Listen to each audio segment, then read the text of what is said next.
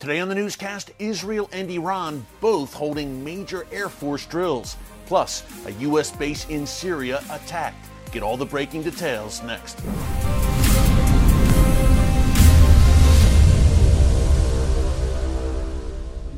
Hey folks, Erick Stakelbeck here. Welcome to the Watchman Newscast. We told you on yesterday's Watchman live stream that Israel's government reportedly just approved a 1.5 billion dollar budget for an attack on Iran's nuclear program. Now, this does not guarantee that Israel will strike Iran's nuclear facilities, but clearly Israel is preparing for any contingency.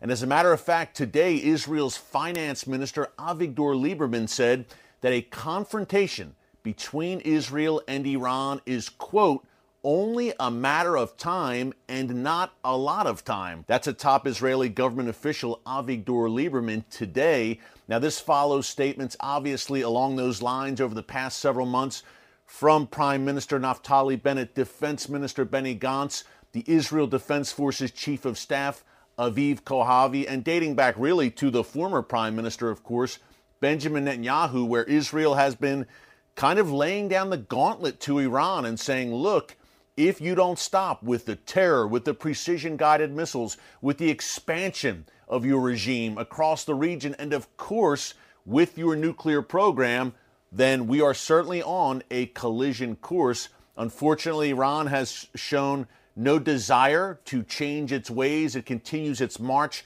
not only towards the bomb, but across the region, expanding its influence in Yemen, Iraq, Syria, Lebanon, Gaza, and beyond. So we do indeed have this collision course right now. And it's interesting that this week, both Israel and Iran are conducting major Air Force drills.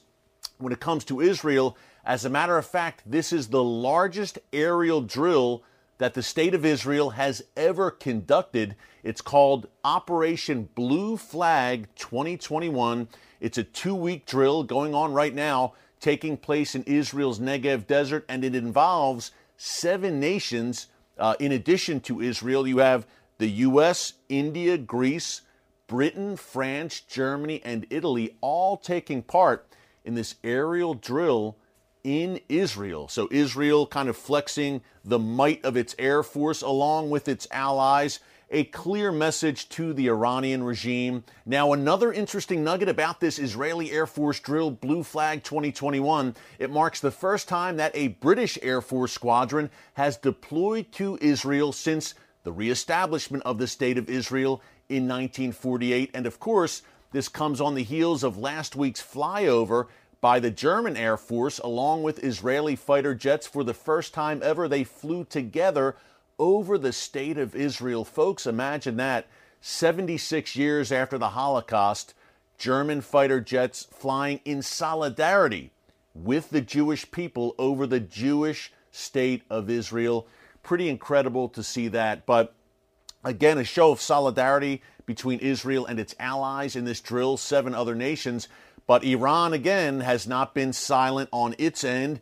We have a major Iranian Air Force drill taking place this week as well, and reportedly all 12 Iranian air bases are taking part in this massive drill, which will involve uh, Iranian fighter jets and, of course, the Iranian drones, those attack drones that we've talked so much about here on the newscast. Iran building that massive drone arsenal with the intention of passing it off to its proxies in the region. More on that in a second. But this also comes on the heels of a drill held by Iran last week, where Iran unveiled what it called its own version of Israel's Iron Dome missile defense system. Now, I don't think it's anywhere near on par with what Israel has produced when it comes to missile defense, in particular Iron Dome. But again, Iran is trying to flex its muscles and show off its military hardware. It is very proud of anything that it produces domestically, in particular that drone program, thousands of drones rolling off the assembly lines apparently in Iran. And again, key point here, folks, to pass off to others in the region. Speaking of which, we had a drone attack last night, Wednesday, October 20th, in Syria at the Al Tanf military base. Now, this is near the Syria Jordan border. This is a small U.S. outpost, really in a remote area in the desert. But of the 900 U.S. troops that are still stationed in Syria, a good chunk are there at the Al Tanf military base. The other half is near the Syria Iraq border. But last night, uh, a number of drones, and according to U.S. Central Command, indirect fire hit this base. Now, does indirect fire perhaps mean rockets? We've seen this many times. The hybrid model of drones and rockets used by these Iranian backed proxies. Um, that is unclear right now. What we do know, thankfully, number one, no one was injured. And number two, no group has claimed responsibility, but we've seen many attacks and we've documented them here on the Watchman newscast over the past year, carried out by these Iran backed militias in Iraq and Syria against U.S. personnel. Now, U.S. Central Command called this, quote, a deliberate and coordinated attack.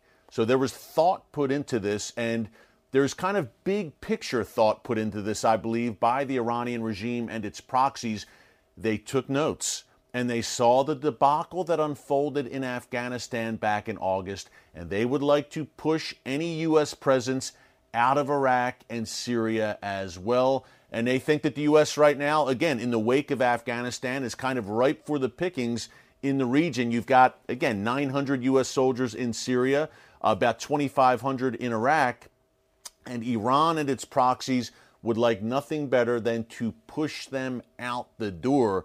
So I am concerned about an increase in attacks against U.S. personnel uh, in Iraq and Syria in the weeks to come. Iran would like nothing better than to boast of a great victory and chasing the great Satan out of the region for good. Uh, that would be a great propaganda coup for the Iranian regime and its proxies. Big question now is will the U.S. respond? to this attack last night, a pretty serious provocation, a drone and possibly rocket attack on a U.S. base. Uh, it's a big deal, to say the least. So, will the U.S. respond? Hey, in the meantime, tonight on TBN, catch the Watchman TV show. If you love the newscast, you will love our weekly 30 minute TV show on TBN. 10 p.m. Eastern Time tonight, Thursday, October 21st, and we also air on Fridays at 6:30 p.m. Eastern Time.